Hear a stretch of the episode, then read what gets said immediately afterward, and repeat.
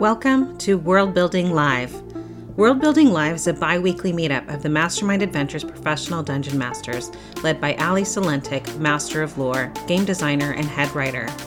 Each series, the team works together to create a full world that can be used as a homebrew setting for any campaign. They invite the audience to join them in that endeavor. Join us live on Monday nights on the Mastermind Adventures Discord server to participate in any of these sessions. The link can be found in the description. Um, my I can share like kind of a, an anecdote about that, but um, I've been playing in uh, I've been playing Pathfinder with my husband pretty much since we first got together about ten years ago, and maybe eight years ago now. Um, some of his friends um, uh, in the school that he was going to um, approached him and were like, "Hey, you know how to play the D and D? Can you run the D and D for us?"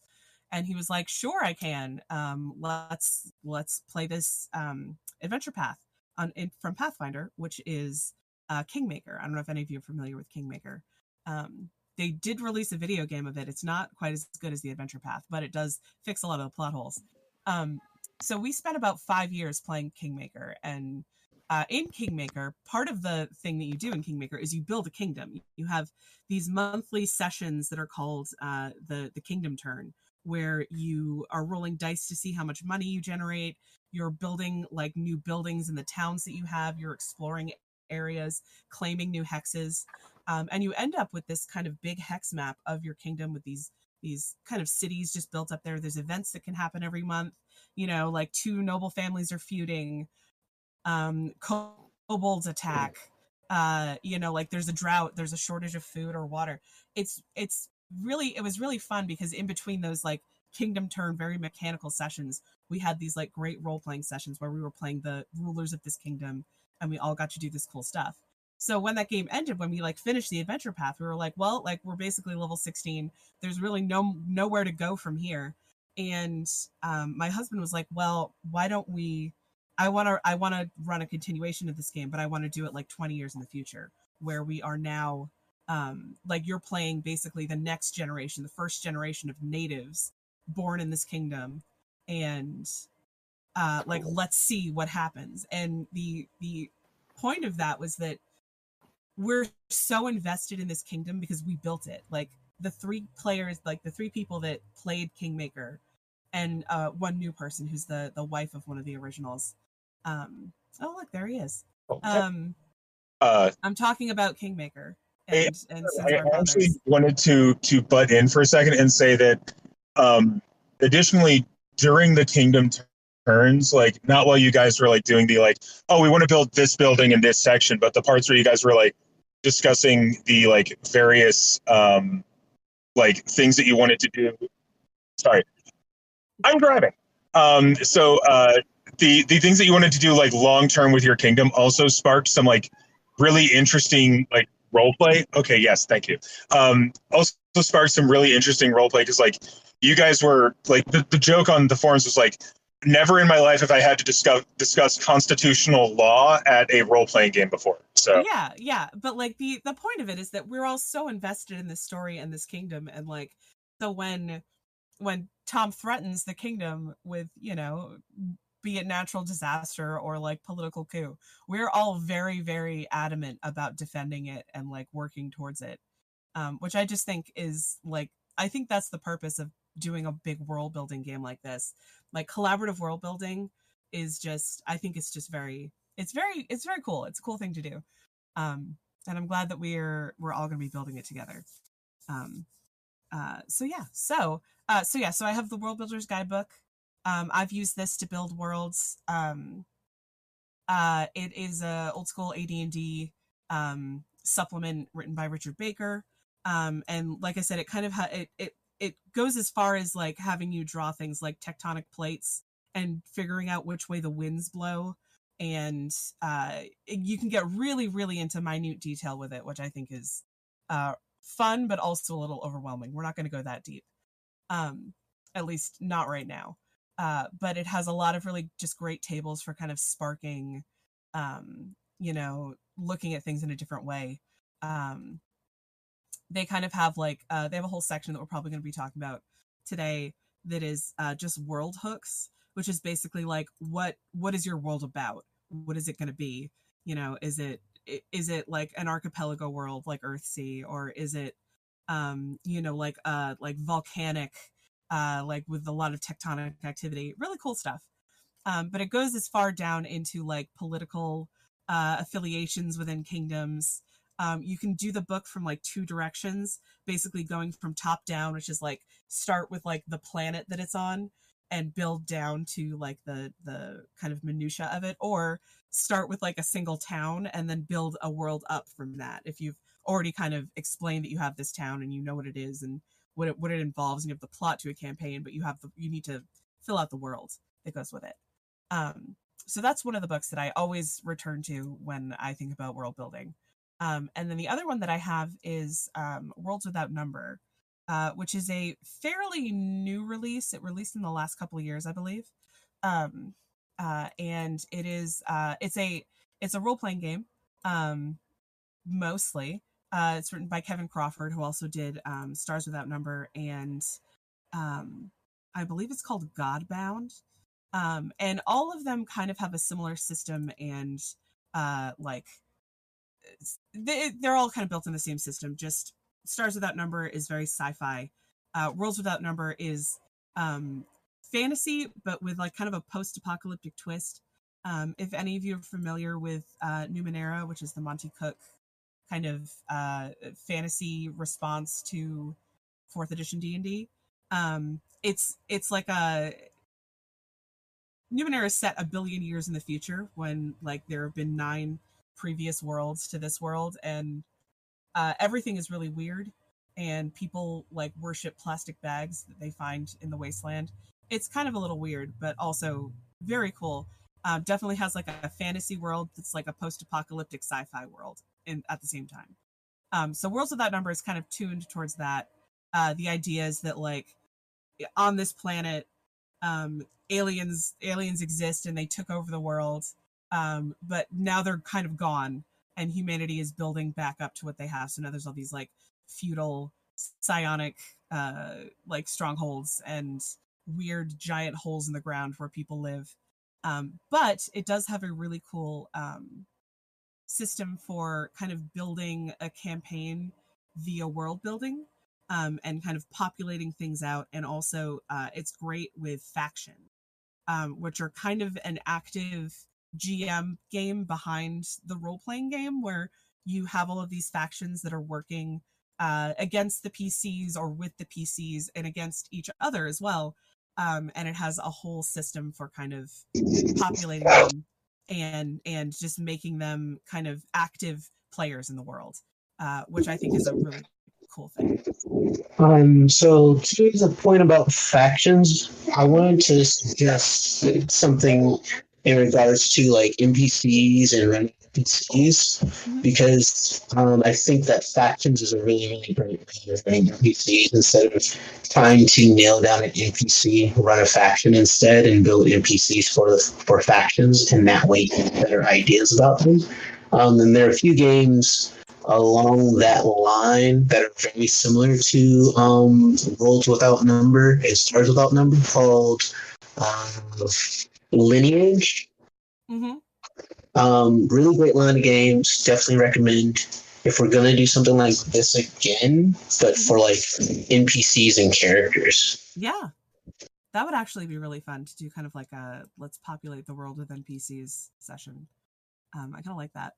Uh, this is also well, this is our first our first Discord event in general, but our first stage and our first episode of World Building Live. So uh, this probably will not stay exactly the same in format once we kind of nail down what works and what doesn't. So uh, be prepared for some minor changes to things like that. Yeah, um, we're doing an NPC session. I mean, I've been known to create factions just around an NPC I thought of. Yes, like, I love I love that. if the character's too good, you have to have something that goes with it. Exactly. Definitely.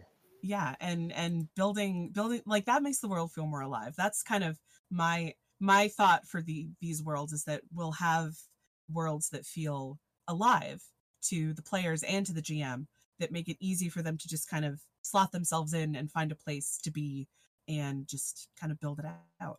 Um, you know, I I'm a firm believer in the world should have some mystery to it. I don't when I world build and when I read other um like campaign settings, I I don't like it when they define everything and kind of make every they answer every question that they pose. And I feel like that that kind of that's not fun because if the world's already been totally ex- discovered and explored and we already know everything about it like why are we playing the game at all?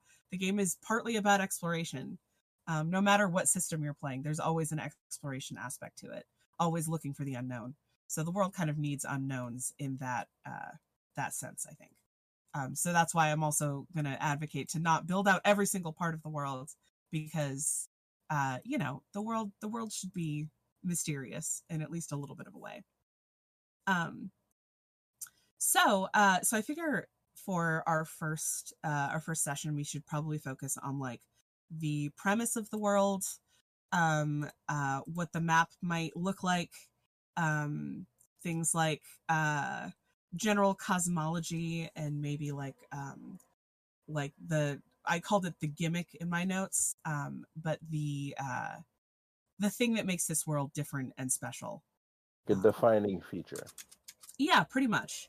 You know like is this a world where like the land moves? Uh is this set on a gas planet where everything is a floating island? Um you know stuff like that that will kind of spark that creativity in in all of us. For Um, sure. so uh so okay so what do we want to start with? Um i can i can roll a couple things on my my world hooks table. Um they've got like uh so basically there's like it's a double table you know like uh you roll a d percentile and then it gives you a smaller table to roll on like many ad&d books filled with tables. Um so like some of the options here are like um what kind of climate does the world have um what are like the major sites of interest? Um is there a particular like real world culture that we can draw a uh, parallel to to kind of help us spring from there? Um what what are the problems affecting the world or what is like the situation of the world? And then um what happened in the history of the world to make it different? Um so i'll roll i'll roll a percentile and we'll see see where that comes from. Yeah, let's see what it comes up with. uh 24 so that's like climate or landform. So Honestly, my favorite place to start. yeah i i think that's very it's very evocative. So 96 98 and because i rolled that that's a five. So climate or landform forest does that spark anything with anyone I kind of like the idea of a world just covered in different flavors of forest, and people yeah people uh, live in the canopy or in the limbs, and the the ground is actually a dangerous place for sentient life. That that's where the monsters are. You know what I'm talking about? oh yeah And um, have you ever seen that uh it was like a it was like one of those short twitter stories where it was like um these two people like climbing down into like a forest where like the world was like kind of um i don't want to say it was like flat but like the the seas were ocean were the like the oceans were trees instead and I was gonna talk about that. yeah and so that it was, like that it- was it- one of my favorite things I've ever seen for world building. I think. Yeah, yeah. So we could also do kind of something like that where, you know, these vast forests cover the land and that's where everyone has to live and there's different types. But like I love the idea of like beneath the canopy lies the danger. Um There's Yeah. this thing that I love about um, trees in general. When they get really, really, really old and they're stuck in the ground for a long time, they start to petrify. And have you guys ever gone out to um, the redwood forest out in California? And okay, if you ever get a chance, absolutely go. There's this huge, I'm talking massive stump and it's so big and so old that the stump is as hard as stone now, and like you can like knock on it, and it's like a marble. So like one of the things that came to mind for me was like trees so old that the roots of them and the, the bases of them are actually stone. So like people will come and carve things into them or will come and like use the bases of the trees as building blocks instead of like cutting the tree down. They just let them grow until they start to petrify. Yeah. Oh, Yeah. I like that. In a place like this, that means that uh, metals and such would be an extremely expensive material, and expeditions to the uh, the surface, like the actual surface of the world, would be a thing people would have to do to get, uh, say, metals or any sort of minerals. You know, like it has to be done, and it probably has to be done by very specialized people and people that don't mind a little danger. Ooh, I like that. Oh, this is good. I'm getting like I'm getting goosebumps. Um awesome. So metal is extremely expensive. I mean, that in itself just gives you a whole lot of things that uh that really work well for like seeds for a campaign, you know.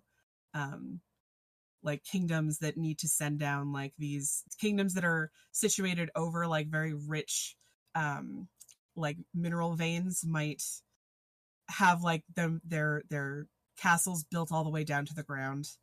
Um I also like the idea of having like huge monsters that are just kind of roaming uh roaming the land. Um do we think that all of the trees are like enormous trees or are they like does it depend on what like biome you're in that depends on the kind of trees that are there? Yeah, I feel like uh, climate and circumstance would be a big factor when you when it comes to like. Uh, I mean, you can you can make biomes out of different kinds of trees. You know, you Ooh. you take the idea of the evergreen, like the aspen or whatever, and you can make a whole biome out of that. Just how people live. You know, like Mhm. how the tops of the trees are not exactly the uh, the sturdiest of uh, like of all the the other ones. You know, like Mhm. it I'm I'm just saying like the environments could be vastly different depending on where they are because trees are different depending on the climate, you know. Just take everything that you you know about like cold uh, cold weather trees, jungle trees, stuff like that and just heighten the Mhm. crap out of it. Oh yeah. Um uh what is that tree? Is it the quaking aspen? I don't remember. There's some tree where there's a there's an enormous forest of it and it's all one tree. It's just a tr- like one tree that's sent up like it sent its roots out and they all like sprouted from those roots all of these trees but they're all like a single organism. I can't I, I think that is the is, I, is it? Yeah, I think so.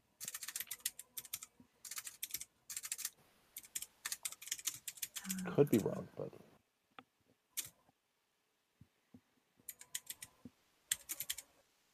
Uh, Probably also means that wind power would probably be a big thing on this planet since traveling between everything would be very difficult and like uh you know, you're not exactly burning things very much up oh, there. Oh yeah, Yeah, yeah. I mean, you- forest. You can, but forest fires are deadly. I imagine the fire department's a pretty big oh, deal. that tells me that there's yeah, that tells me that there's very strict laws concerning fire civilizations. But Yeah. So that would mean that saps, honeys, and waxes are probably more likely to be used for lighting and for creating things. I just thought of like massive uh, mushrooms. There's a story. I, I don't know if I've told the story before, but there's this um story that Paul Stamets um tells about the trees in Seattle, Washington, and how in the 50s and in the 60s they killed off a bunch of black bears because the black bears were scarring the trees to mark their territory, and that made mushrooms grow on them. And when they did that, they started to kill off the bee population. Come to find out that the bees actually used to use the spores of the mushrooms, the amadou mushroom that would grow off of the um, mushroom out of the mushroom scars, and they would use that to inoculate themselves from disease and weather, etc.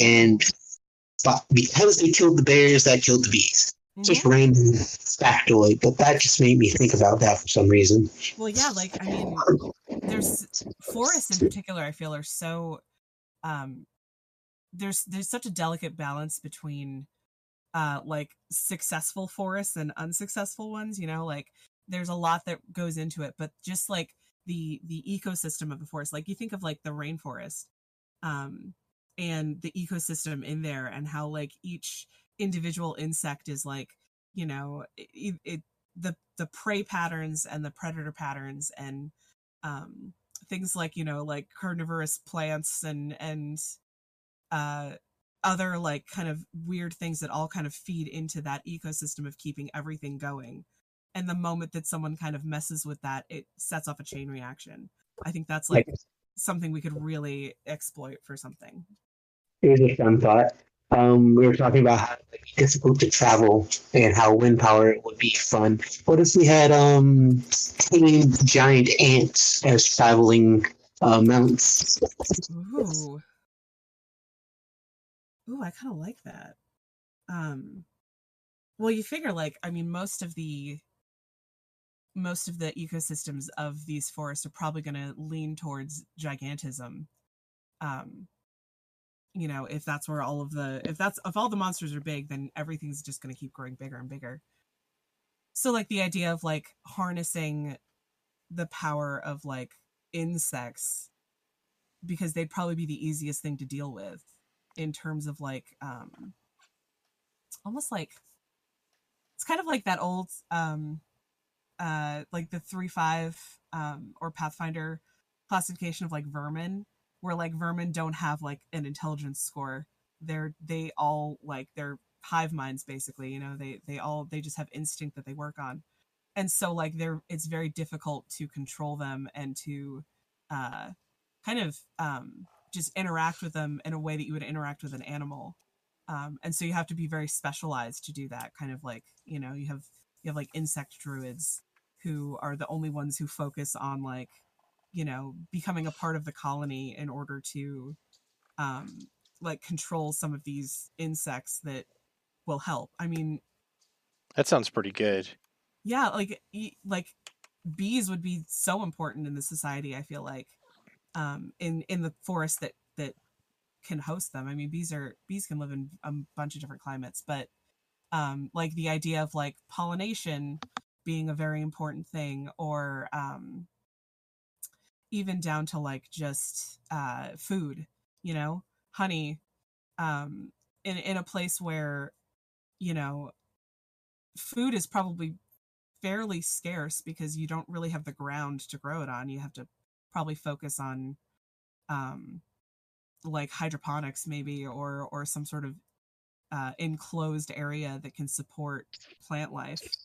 Well, if the entire climate is a bunch of trees, I wouldn't expect there to be um, the evolution of most most plants to start to go to vines yeah. or to, or to like parasitic or symbiotic relationships things where either um, when like that or mushrooms yeah different types of grapes or different types of pears or maybe mangoes that all vine variants instead of them being growing directly from the tree. ooh yes And there's also a bunch of plants out in um, the Amazon that grow specifically on nothing but the water from the dew in the morning and the fall. yeah So bunch of plants are arrow plants. Oh, you're getting a little a little garbled there Stacey. Yeah, I was saying there are a bunch of plants that are arrow plants. So they they can be grown specifically like not rooted at all. hmm I had a couple thoughts here. Okay, um, with all this, uh, like the landforms and stuff, like it's all trees, right? We would have we would have to have maybe like a floating forest, like on top of water, you know, like in like uh, an ocean of trees. yeah Um, but also, I'm thinking wildfires are a huge deal, and it would take forever for them to burn through these enormous trees that are covering our planet, right? Mhm. That means that we probably would have like an ocean of fire. Like there would be an entire ocean of trees that are currently burning, and they're so huge they've been burning for hundreds of years. Ooh. and like going there is a huge deal. Like it, it's a no go zone pretty much, and you don't have people Yeah. have no idea what's inside. That is terrifying. yeah, right. But that Yeah, that's almost- You could almost have new forests popping up in like empty rings of fire. Like, how fast do we think the the trees could grow here? Is the, the whole planet covered because the trees just grow at an alarming rate all the time until they get to their max height? Or, I mean, I, I'm picturing like, you know, the chaparral um, biome where the whole thing is replenished by fire. yeah. So uh, I wonder. I mean, if, if fire is obviously going to be a problem, I feel like there'd be a whole bunch of like these fringe plants that would kind of like grow and maybe provide like a fire bank to stop the spread. Yeah, or- yeah. Almost you could almost do like a cool uh like seasonal flooding aspect with like s- there's the trees that grow up around this like eternally burning ocean of trees um are replenished by fire like you were saying and um like you know every at a certain time the wind changes the fire blows and catches all of these alight and uh, then the fire burns out and the trees grow back up Yeah, they, they just got to hold out till monsoon season, right? yeah yeah you know like it's it's like the nile flooding you know that created a lot of rich soil but this like ash can also create really rich soil and some trees can only be seeded by burning them because their seed pods are so hard they need to crack them um, Love that idea. yeah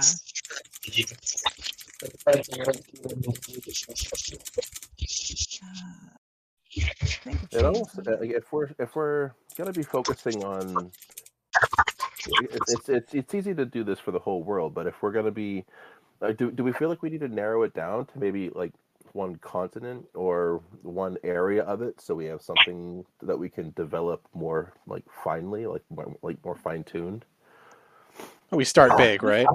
yeah i think i think starting starting with like the the big world and then we'll drill down to like yeah. individual areas you know?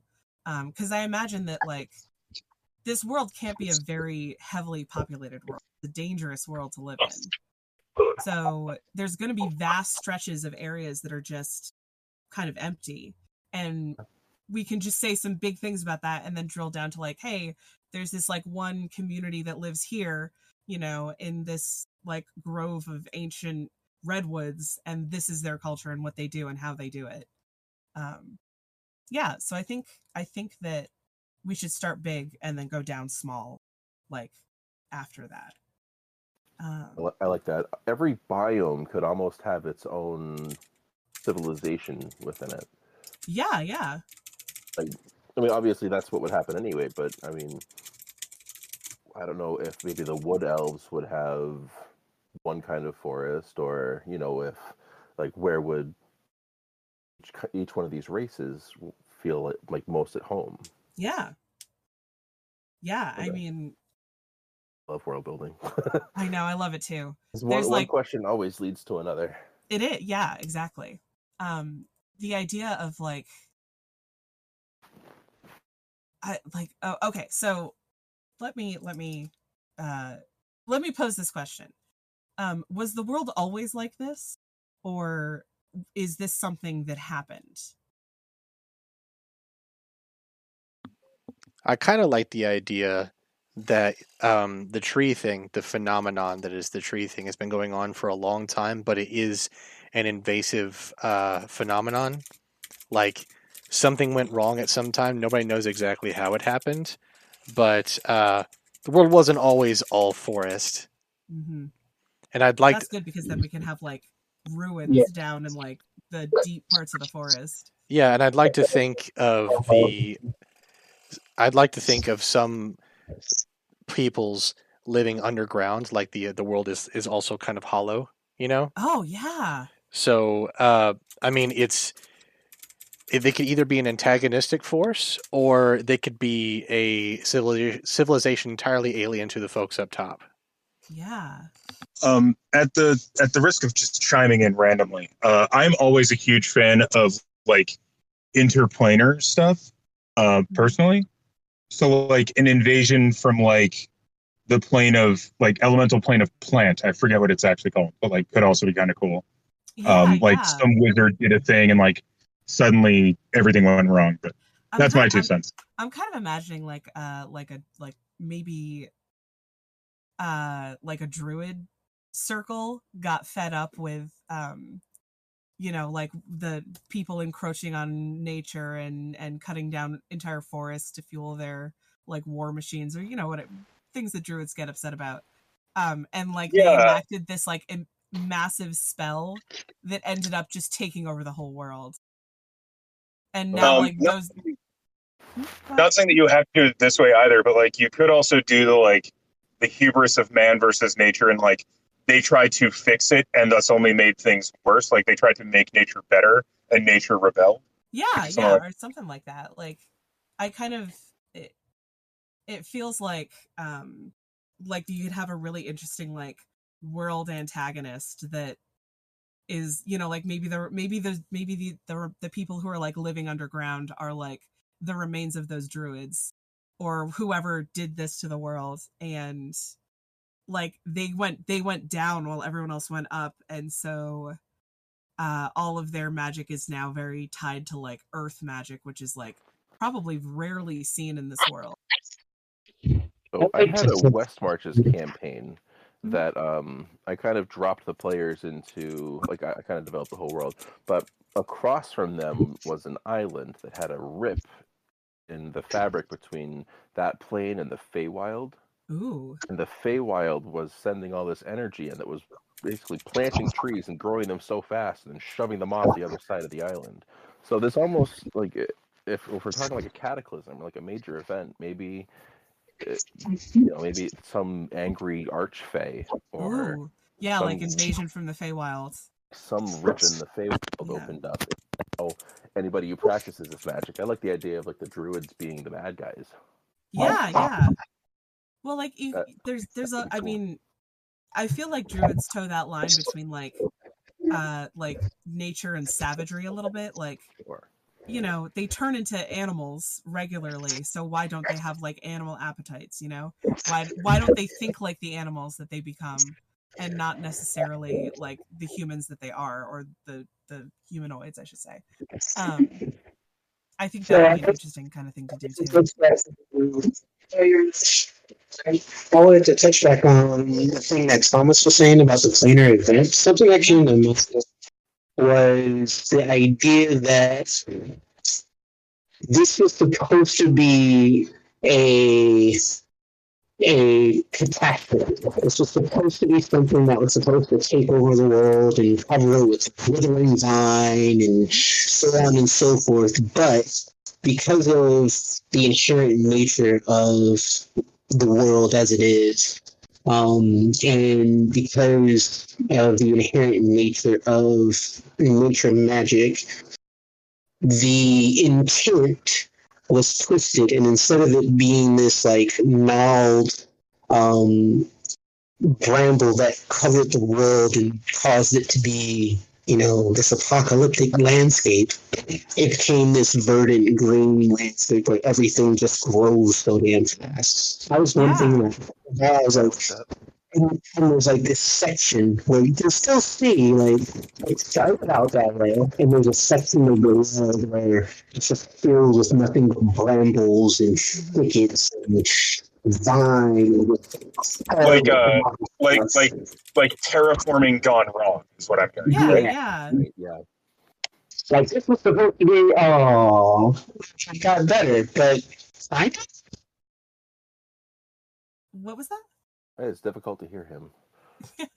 it's it's like oh man, the terraforming kind of went wrong, and then it kind of got better, but not. yeah well i, I kind of like the idea of like yeah like someone maybe someone was trying to like destroy the world but they ended up just changing it um you know like they like i like the idea of like there being like a bramble forest kind of where it's just it's like i imagine that below below the canopy the the tree line is probably um like the the forest underneath is either going to be kind of rainforesty where you have to like hack your way through it or it could be like a pine forest I mean, it depends on the trees, obviously, where like you have um you have these like pine leaves just like coating everything and stopping everything else from growing, so it's easy to kind of cross through those. Pine Um, cones the size of smart cars. Like Ah, So yes. another thought. The reason why no one, can, no one knows about these birds is because the only actual way to get to them from the surface is through that bramble thicket. Yeah. So it's like it's like a double double whammy. They're they're hidden underground and they're hidden underground underneath the bramble thicket. So Yeah. There's I'm now I'm picturing um the civilizations that might have been there before. Like say say like or a you know group or a city that had a whole bunch of powerful mages and stuff. Like they Mhm. probably wouldn't let the forest just do its thing. I'm picturing like mountaintop cities that's just constantly being like blasting back the forest. Ooh. Or like um uh like a like an undersea bathysphere world on like place Oh, where maybe. the mages like put a a um like a massive like bubble over the world and now like they're just living there under like in Right. in the middle of this forest nothing can pass through the barrier um and they're using magic to like generate light to grow things or um you know like refresh the air inside and like you could there's so many little like we could put so many little pockets of things that are just like hey here's a weird spot where like you know everything's different over here um i like Imagine it how terrifying the kelp forests would be. oh Oh my gosh. You, you think the rainforests are bad. Wait till you see what dwells within yeah kelp. actually that's an interesting thought is there are there any like big stretches of water left or have they all been taken over like i'm I, like you we could do a cool thing with like a sargasso sea kind of thing where it's like hey there's water here but like it's so choked with like kelp and plants that it's basically passable like land but yeah, I was thinking something like that. Uh, but also there would be like a floating continent of uh, like trees with interwoven roots with soil between Ooh, them, yeah. like floating around out there. Oh yeah, oh yeah, I like that. Have we talked about any of the races yet? not Uh, really we've I- I just got back. things, Okay, I was I was thinking dwarves and other underground races should be daredevils. Like they cannot wait to get to the surface and do what they do. For some reason, it attracts them. yeah oh like that i'm just imagining like a dwarven explorer like rappelling down a giant tree Yeah, just- to get to laughing the like a maniac. Just screaming, Yeah, "I live for maniac. this!" um yeah like that's that's a really interesting way to think of it too because like you could have very like standard fantasy races but the and have them have their same kind of like things like dwarves go underground. It's just that the underground in this case is below the canopy. So they're still not necessarily under the ground completely but they're like that like kind of diving to the ground i bet there's like i bet they have a religion all based around like the ground Yeah, they they and, all like rocks they all hear they hear the call of the surface and they all want to follow it, and it and they're They very short lived because of it. yeah They jumpers.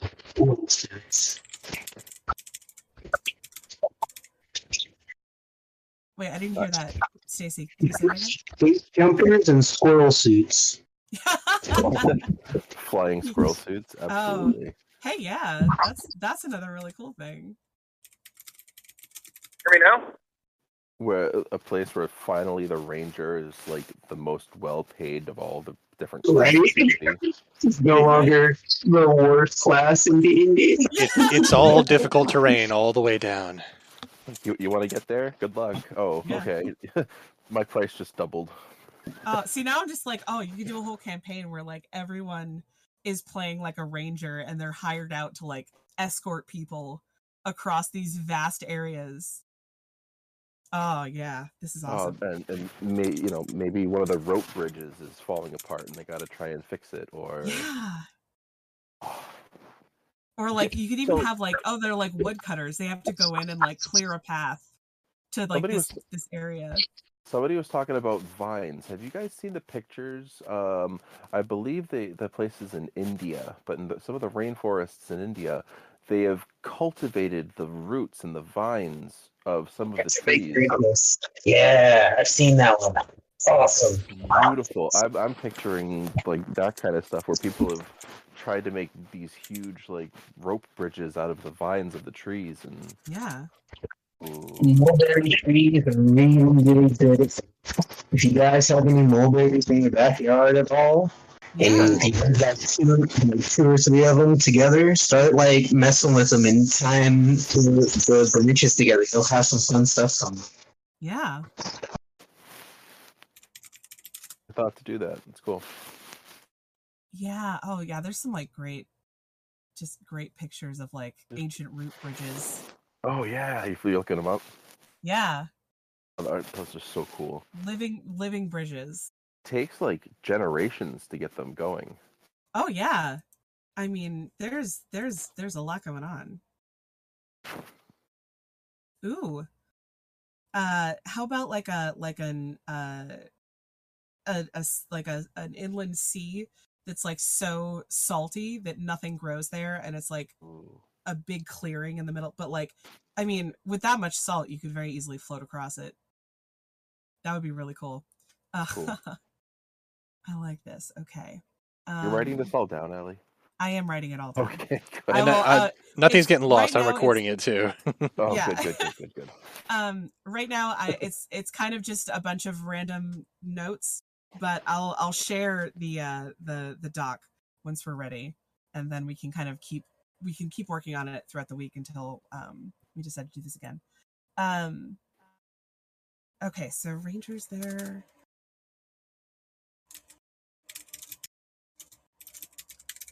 Uh, Probably hear my keyboard typing. Um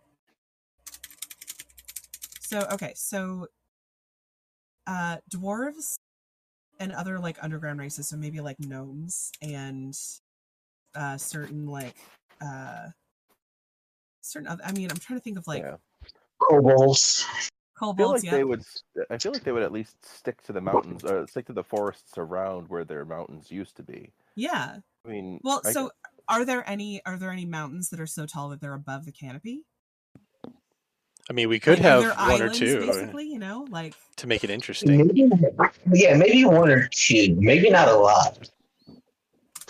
Maybe And like one that might be range. where, all- yeah. that might be where the, the concentration of civilization goes, though. Yeah, That's- yeah. Some of the last places where you can find dirt and whatnot. I'm kind of at the same It's like time- Waterworld, you know. I'm kind of picturing. I mean, I hate to like mention it, but Waterworld is like that, where there's like the re- the uh, Mount Everest was still above the water level because it was so tall to begin with. Yep, and becomes a small island because of the change in landscape and temperature and all that. Yeah, So yeah. I would imagine maybe like one, two places, and they're probably pretty far apart. Yeah.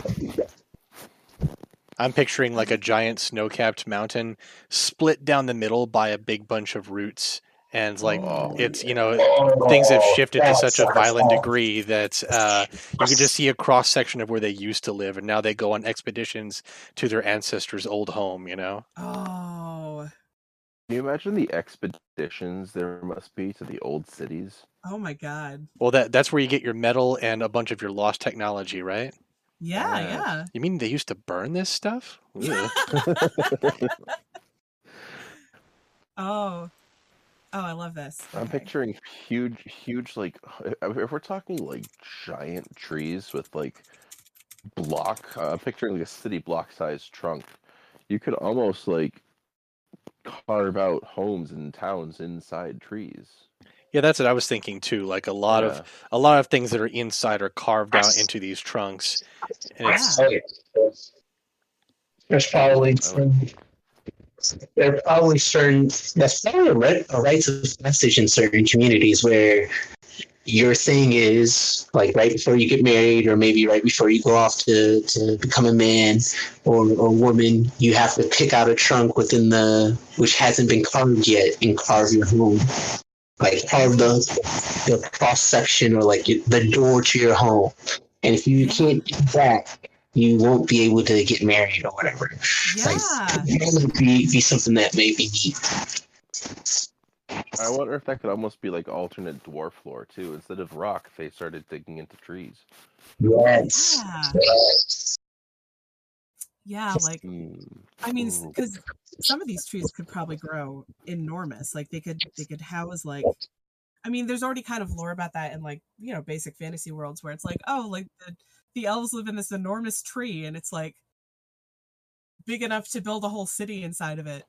Um, there could be like, you know, like remnant things like that. Like imagine the elves had that had one of those. Like they had an enormous tree that they lived in, and now it's like Even buried bigger. underneath all of the other trees. Oh yeah. But like part of the elven rite of passage is to go down and like pick a fruit from the tree or something like that and bring it back up to prove that like you've been down there and you've seen the history. Cause like yeah. So this that gives us an easy way to introduce the the Warforged. They were Yeah. awakened when the forest was. Yeah. Ooh, what's the thing I was just gonna say? Ooh. I was in the Well, middle of typing something else. I can't talk and type at the same time. Well, Or Warforged, I bet I bet people would hunt really like the Warforged for uh, for riches. Yeah. That again? I, uh, I also really like the idea personally of like wooden war forges. Like I think that's like a really cool concept. So like doing something like that would be cool. Also, um, I'm also kind of interested in how like this much plant life putting out that much oxygen might make like areas near the ground toxic because of like oxygen toxicity. Ooh. So like Huh. I don't know. That, that's just one of those things that I like to think about. So I don't know if like that's something you guys are like. Maybe the wildlife could be adapting to it and getting to be giant size. Well, Yeah, maybe know, that's why they're so big. races It's the reason we used to be able or, to uh, support like, dinosaurs another and thing too is, like- giant things. imagine an area where like uh like it's like Death Valley, but like all the wizards are like, listen, whatever you do, do not cast any evocation spells here because the entire thing will just go up go up because of there's like so much like like burnable stuff. Yeah, Yeah. But- Oh yeah. Fireball becomes a meteor. Like, yeah, oh Well, no. I imagine like in the early in the early days of this catastrophe, like so many places must have been just burnt to the ground because they couldn't Mhm. like handle things. Oh, I'd be the I, first person I to burn my house to the um, ground. not not to like not to like get you guys on like another track or anything, but like the other thing too is like I imagine that evocation and necromancy becomes like much more uh, important as like you need kind of those two schools to like keep the growing things back and in in line. Yeah. Um, Well, so that's what we were like- saying before, like uh, like having like a a wizard enclave that's just like continually blasting back. This, Yeah. like, encroaching It's- forest. It's Jerry's burning service. You got some vines creeping in. I'll take care of them for you. Hold on. I I kind of like the idea of them being public servants, but like uh, ooh, yeah. fo- folks that that show talent for evocation and such are actually kept on a very tight leash. You know, heavily Yeah. regulated because that that stuff's dangerous, yo. Yeah. well, I imagine like, that like fire wizard, you know, like or Yeah. sorcerer, a sorcerer with a fire bloodline. Like oh, no. they, what happens when they just start randomly casting fire because they can't control it? You know, Chosen one. Yeah, like your Yeah. twelve year old suddenly sets your house on fire and it catches and your whole town is burned down. Like Oh no. you I, know, I also have to imagine that like. I, I have to imagine that like creation magic, like like um conjuration and stuff like that is like way more heavily feared because like with all this like rampant verdant stuff going on, like you know, Jerry down the street who summons plants for like on his spare time, like kind of looks a little weird, right? Like well, yeah, like dru- druidism would probably be like almost forbidden because like Thanks a lot, You know. Jerry. well like you know um, uh, like even if the druids had nothing to do with it like i can imagine people scapegoating them as like the people who brought this on because they're the ones who work with nature and so like have being a druid would be kind of something you don't tell people and you just pretend you're like you know you're a wizard or, or something. um the other thing too that you could do is uh, kind of kind of stealing from another um, campaign setting is kind of like what they did with uh, Dragonlance and like the wizards like they're much more like heavily restricted and like much more like overseen if you're a druid so like rather than being like oh yeah, like I have to go to my druid circle. It's more like, oh no, like or or like uh Dragon Age, like you know, like oh yeah, no, I have to go to the chantry because like I'm a druid, and like if I don't do this, the paladins get mad. Yeah. So, like- yeah. It's funny. I mean, in, yeah. in this world, the Aarakocra is king. Oh yes. Uh, any- also any to- that can Flying. fly. also to kind of like circle back to one of the things that somebody else mentioned about like um insects and like ants and like bees and stuff uh i like that uh personally but like i also would think that you get a lot more mileage out of insects that don't have a colony structure so things more like spiders or like uh scorpions and and things like that that are kind of more like solitary creatures might be a little bit better because they might be a little bit easier to tame than like ones that giant have like spider- giant spiders. Like imagine like uh like a boat strapped to the back of a giant spider, and like that's how Ooh. you get around on the the canopy. Like certain certain areas that are like amenable to Well, giant spiders. actually now, now having now having said that giant spiders would definitely form the highway because like it's just like silk strands going wherever you want right like yeah, yeah. Yeah. Well, um, I like the idea of domesticating them. They'd be able to uh, control the giant ant population or the termite Yeah, true. problems. Yeah. yeah. Let's use them as um like guardians or something. Um, ooh yeah yeah yeah, it's like a guard dog, but creepier. You Well, know, un, yeah. un, un, unspoiled uh, giant spider egg sacs are like a huge commodity.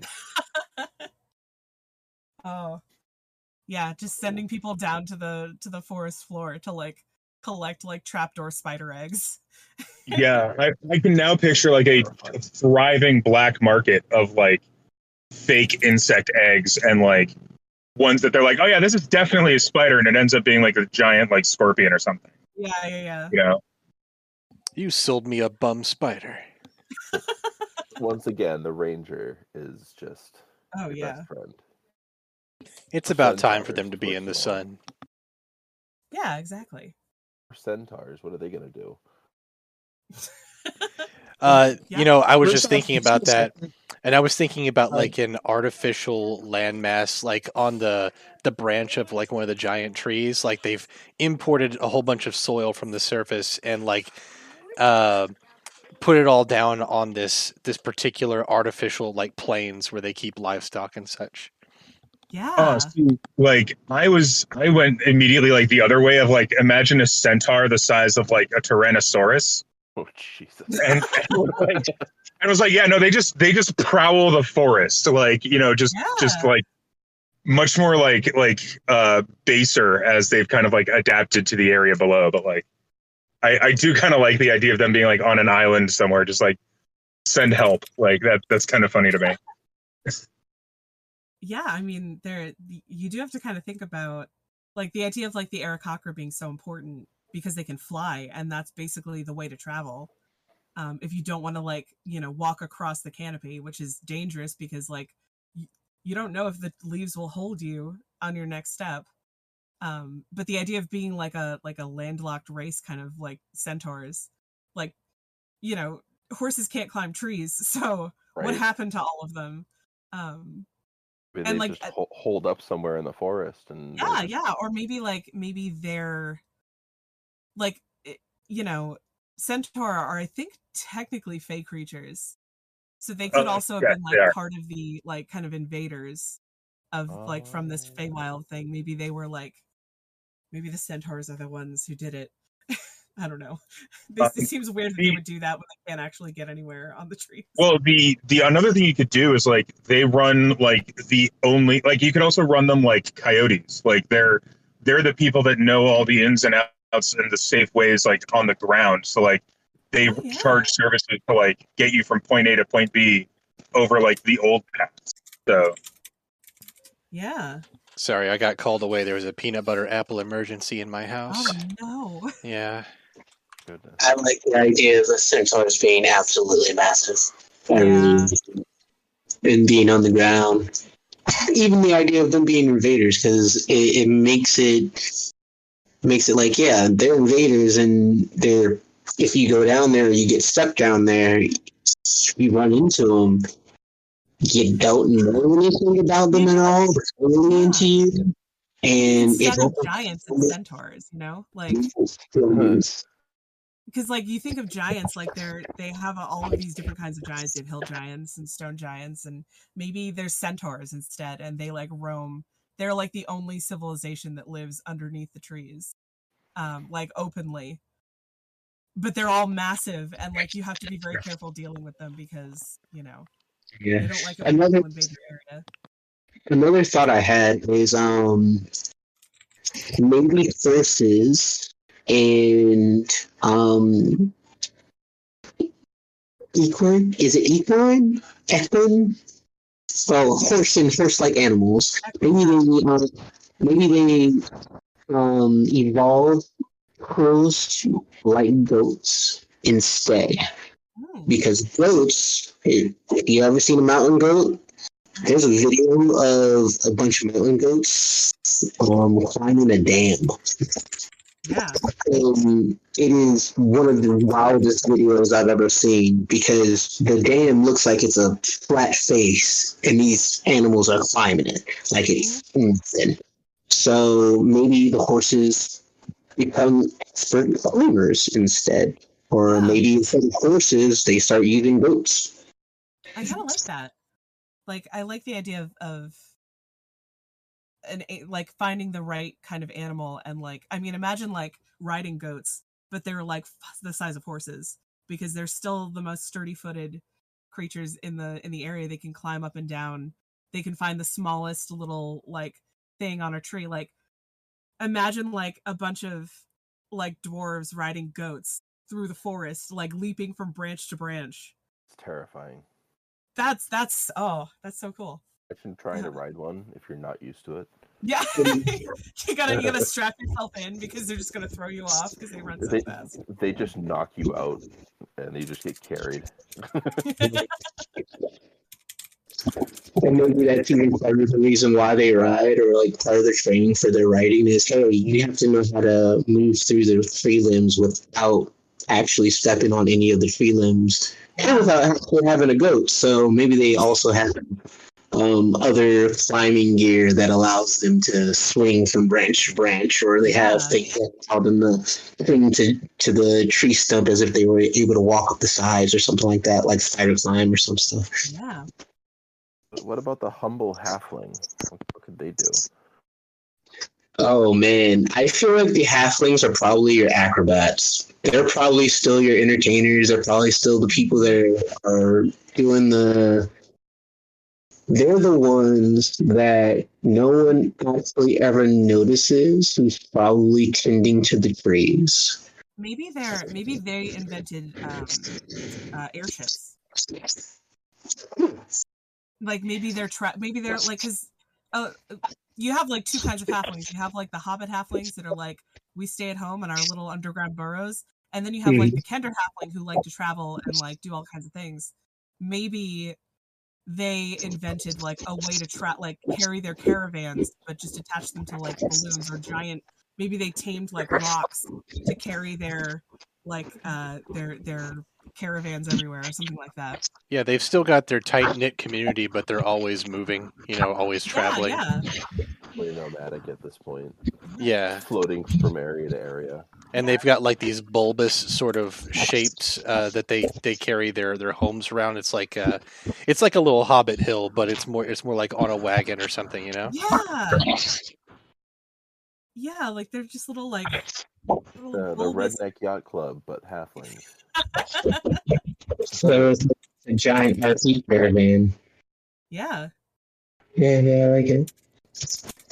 They just they'll just tie themselves to a couple trees far below where everybody else is and just do their own thing. yeah Has anyone been watching um The Wheel of Time on Amazon Prime?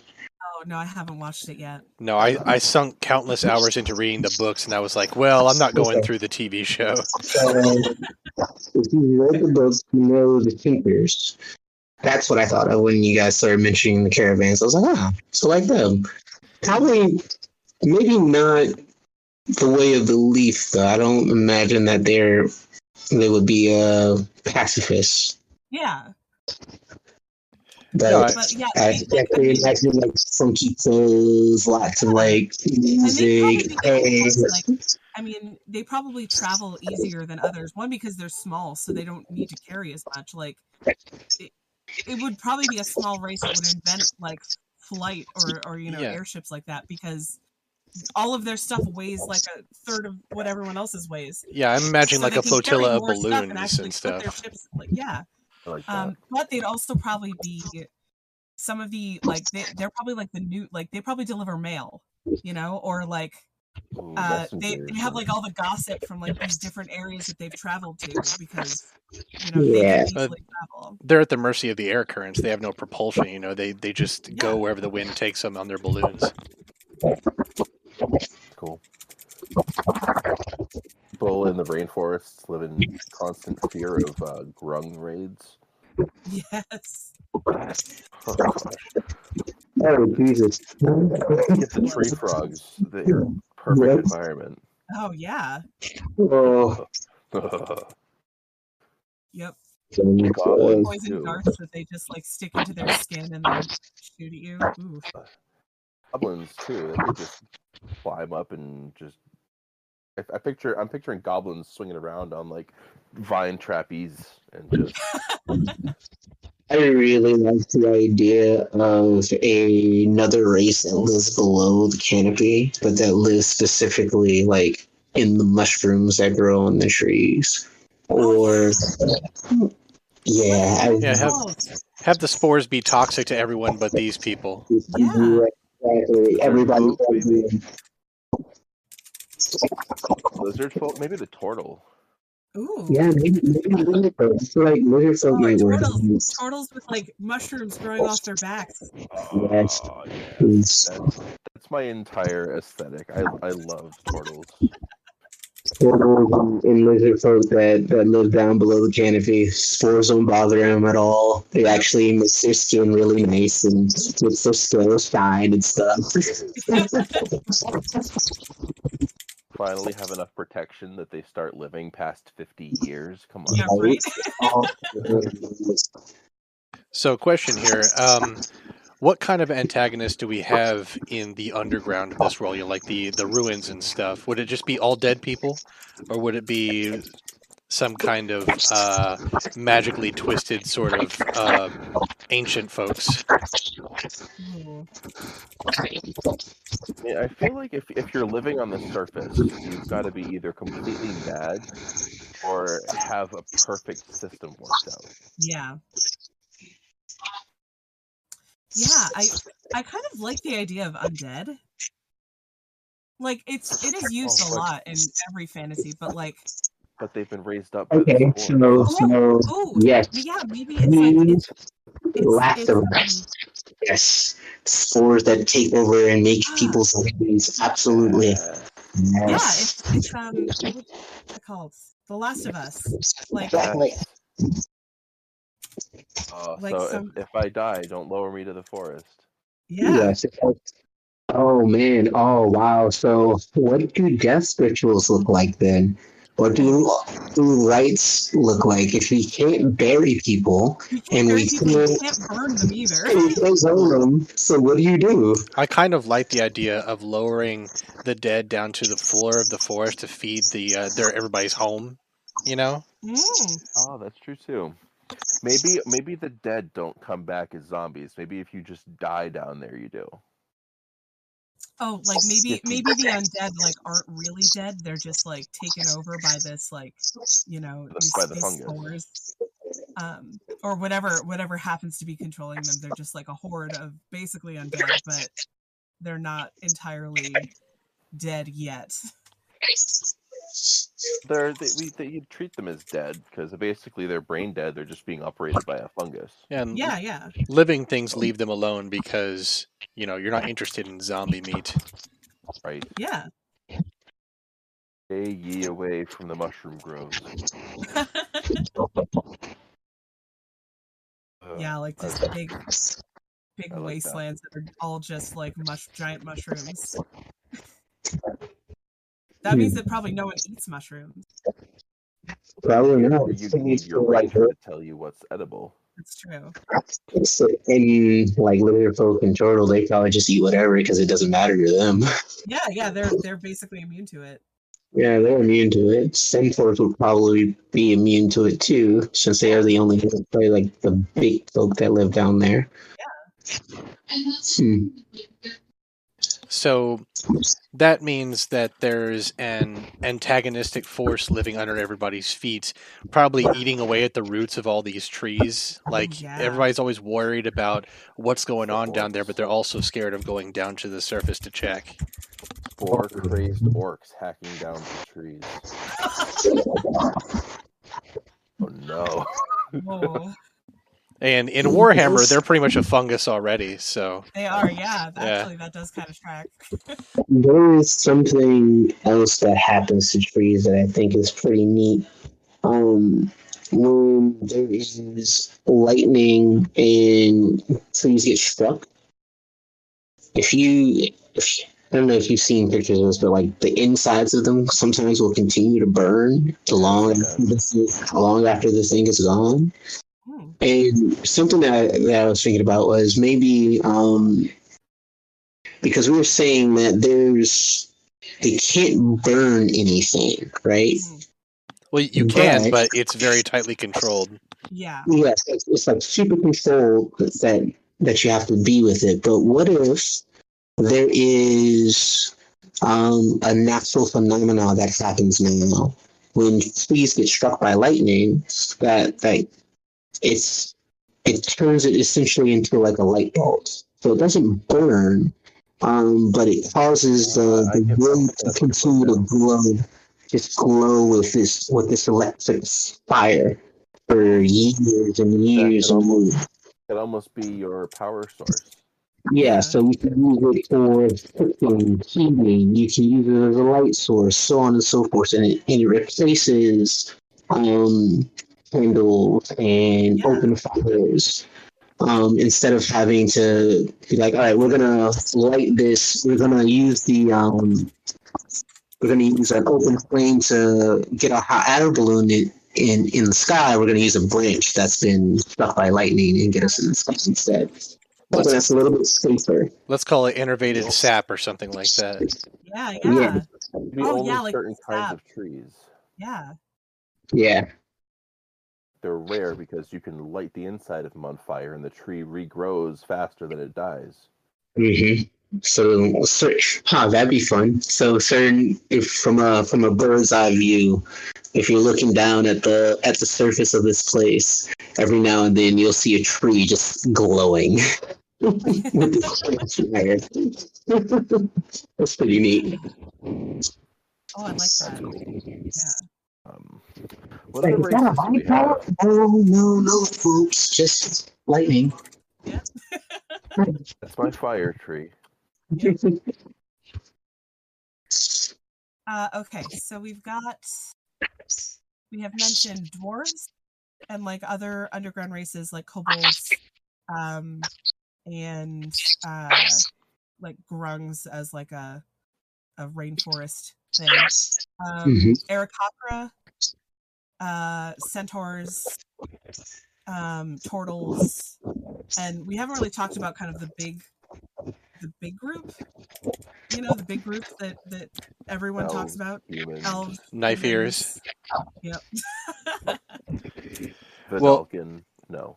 I'd like to think I'd like to think that they become sort of lore keepers for this world. Like they actually might have seen this place when it was a normal place.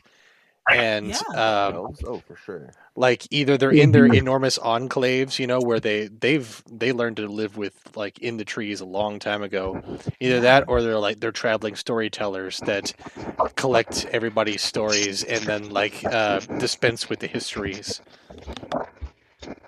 They were the ones already living in the trees, like that, like the wood elves or high elves that already like done this before. So they kind of became, yeah, like the lore keeper and Mhm. like like here's how to do it. You want to start a you want to start a tree city? We'll send you a couple druids to help you shape the trees and good luck. Watch out for grung. Yeah. uh, I like that. They're, they're, I mean, they're uniquely poised to actually be like, well, this is a change, but not that much of a change. So Right. Let's just adapt to it. Welcome aboard, everyone else. Yeah. uh, a little late to the show, I see. oh, I love sarcastic elves. Uh, all right.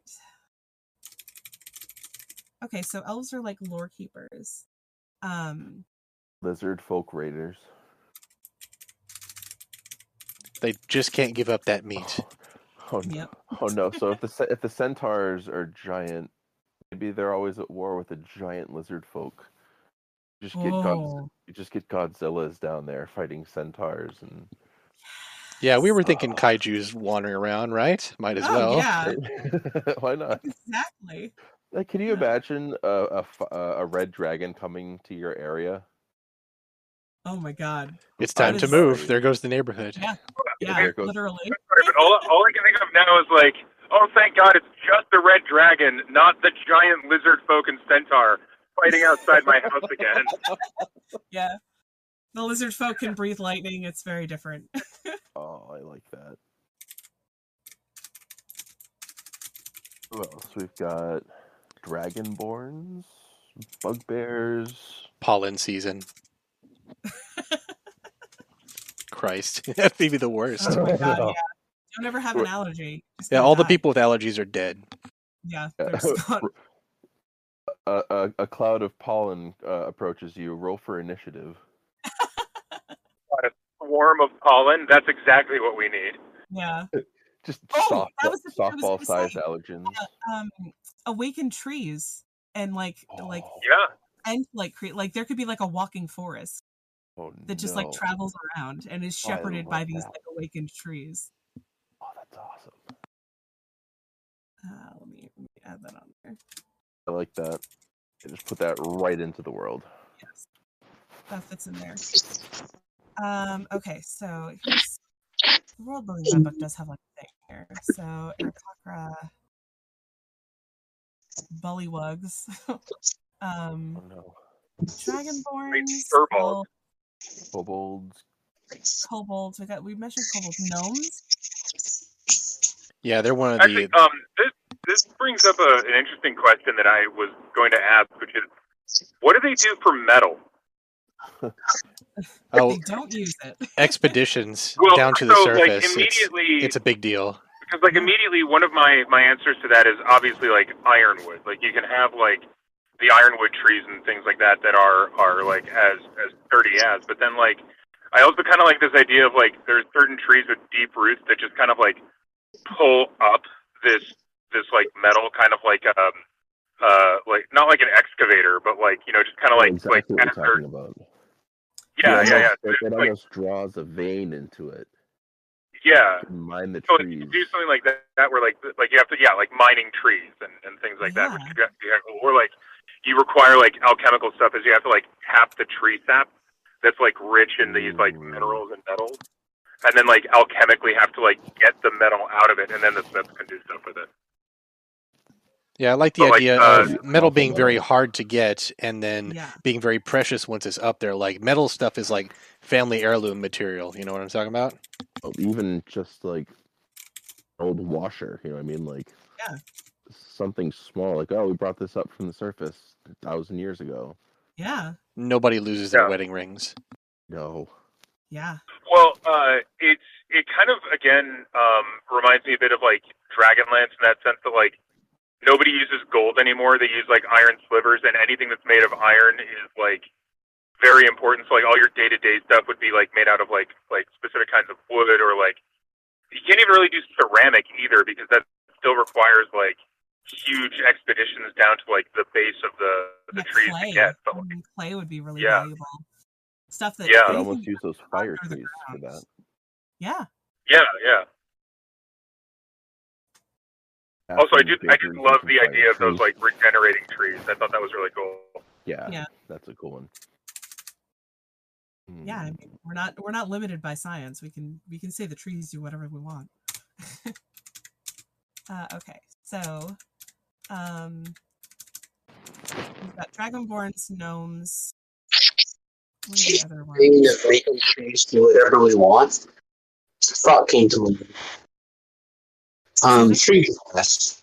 Tree glass, a specific type of leaf that when it dries, instead of it becoming brittle and becoming um, decomposing, it actually dries and becomes like glass. So you can shape it and mold it and set it out in the sun to dry to have whatever containers you may need.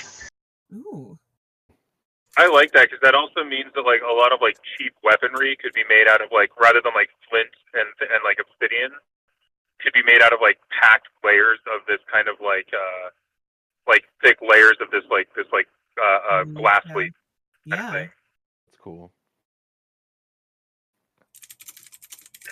I like that a lot. Um all right, Dragonborn, gnomes. We've got we've got Goliaths. Yep, Goliaths, humans. Um, Hobgoblins. mhm. And we can say some of the more exotic races like the Kalashtar, the Vedalken, or whatever could be like from a different plane. Like, Yeah, yeah. We don't have to uh, account for every single. sure. Not right now. I mean, we we will deal with those on a case by case basis. Like goblins are all tribal and stuff, so you can always put them wherever and then give them their own story. You know. Yeah. Yeah. Okay. So. And we don't have to decide on all of this stuff right now. Um, I was going to wrap it up in a in a couple minutes for six thirty. Yeah, we're just throwing things at the wall. yeah yeah just the, this is our this is our brainstorming session we'll really get down to like brass tacks next time and talk about uh you know like kind of the more um specific things that we want to like build out And I, mean, I feel like this was really productive too because we know what's going on with the world, and we've fleshed out seventy-five percent of the races yeah so far to an extent. So Yeah. It's got a feel to it. us- You, you Yeah, can go by feel help for a lot of it. yeah Yeah, it's gonna help us like formulate like the cultures. I feel like we could do the, the Yeah. our next session on fleshing out some of those different races. yeah At, at the risk of, of uh, injecting something though, uh, I just like to say two words: um, capybara rat folk. Too chill to have any not on the conflict going on with them, though. Sorry, they they'd have And to peacefully exist with no. everyone. uh, oh no! oh yeah well Oh. we could probably introduce like monkey folk i know that there some setting has monkey folk Oh yeah, um, You know. that's not Spelljammer, is it? uh i don't remember Oh no! Yeah. Guys, you guys know in the rainforest, one of the one of the uh, the problems that you come up against are um, leeches that live on the land. Can you imagine the size Oh, yeah. of a leech that would grow in one of these rainforests? It's Oh, almost like your new like purple worm. Yeah, they Oh, they just leave like raisin Oh yeah, corpses. yeah, yeah. Oh god! Oh no! Also, I, I, I, I definitely want there to be like a city on the back of a dinosaur, like I- for for the record, like I- Yes. that, I would like that. But Yes. anyway, um, well like that You that almost actually have like an does- ancient, almost have like an ancient tortoise or something, uh, the size of like a mountain now. Yeah, yeah. And it, Yeah. can, it travels through the uh through the world because it just pushes the trees aside. Maybe it has like a path that it walks or something. And the It trees grow the back so quick that like it doesn't even Princess Mononoke, the great tree spirit, and all the trees just part ways. That's exactly. such a good movie. I, I actually was thinking that when you guys were like, "Oh, it's just a giant forest world," I was like, "Oh, like Princess Mononoke vibes." Yeah. Yeah, yeah, a little bit of that. I feel like I feel like the, this setting started as that, and then like some like basically the forest just took over. Like humans pushed Yeah. too hard, or whoever did, they pushed too hard, and and nature fought back, and now they're in this world. We lost the war. Yes, We definitely did. Everything was fine until the Plant Nation attacked. exactly. All right, I think we have a really great start. Here. I'm really excited about this. Uh, I will get this into like a fresh doc and link it in uh, probably the general um, World Build General, and then And, or even if you can break it into some of the different subcategories that's in the world building uh, category, yeah, could be helpful just to help keep it organized and spark some dialogue on what we have already. Yeah. Yeah, I'll post the the video uh, for posterity on on Yeah. YouTube or something, and I'll yeah, I'll link it in in the general. Yeah. Yeah we can I'll, I'll make like a um i'll make a channel that's just like um uh like documents and uh and like video like recordings so we can just post all of that stuff. Sounds like a plan. yeah okay um awesome. Thank you guys for participating.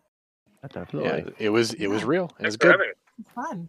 Um so i'll probably schedule the next one. Um i was thinking in two weeks do you guys want to try this on a weekly basis or like how how well does it work for you guys? Um, bi-weekly would probably be better for me. okay that's what i thought. I figured like that way no one is um is forced to kind of uh be here every single week to like get their their voice heard Question. so two uh, weeks i'll schedule the next one yes sorry, go ahead. Um, no go go ahead oh, okay. So, goals. What should we come back with in two weeks? um hmm. Yeah, I was also going to ask the teacher about homework. I, I didn't want to say that word, but yes, pretty much. Um, yeah Maybe if somebody can look for a world map of sorts, just so Uh, we well- can. Yeah, I can actually. So I have I have um, Wonder Draft. I don't know if you guys are familiar with it. It's like a map making software. Um, so I can like I'll generate a couple of world maps and uh, and link them, and we can kind of pick which one we might want. Um, what I what I intended to do for this was to share my screen so that you guys could see what I was typing, and also like when we start working on the map, you can see me adding stuff real time to Right. like denote things. But apparently, you can't do that in stages, which I think is the dumbest thing. Um, Lame. I, I think I have a solution for that for two weeks from now, but um, I'll, I'll have to talk with you about it when I get home. yeah, we'll we'll figure something. Um, Um, like okay, worst case so- scenario, I'll just take screenshots of what I'm doing and post them. Uh, okay, so everybody should come up with three different important people or landmarks, either in the trees or below the trees. Yes, perfect. Okay. That'll give us a place to work with, and maybe if we kind of post which uh, So what? or culture we're aiming for, Mhm. we can. Yeah, maybe- now, Maybe we can each adopt. it's hard one to of have three because, like, I've got like three like right now. I'm just Yeah. you got it. or You got however two- many. Yeah. So I kind of like the Not idea human, of each person taking a specific race or culture. Um, I, I think that that might work out a little bit better Yeah. We can do that. Um, because because I feel like when you when you're able to focus on one um one race or culture, you're able to like come up with like a lot of different things. And then just because that one race or culture, like if you go race, that race can live anywhere and you can have multiple cultures for one race. Yeah. So that's just my thought process. Uh, okay, so um, why don't we claim um, uh, like our particular race slash culture in the general chat? Um, actually, in the races and civs uh, one, and then Perfect, uh, perfect that'll thought. be like then we can work on that um, and kind of do like the think about three landmarks that they might have or three like important people or a combination of both um, about like that particular thing, and then we'll we'll kind of get it all um, down. Sounds like a perfect springboard. Yes. Yeah. Okay. All right, well, I'm gonna go Yes. and uh, have some of the uh, stir fry I made earlier, but, but then Oh, I good. realized that this was going on. So, awesome. Well, uh, thank you guys for coming, and I'll see you all in two weeks. all right, take care. Thanks a lot. Bye bye.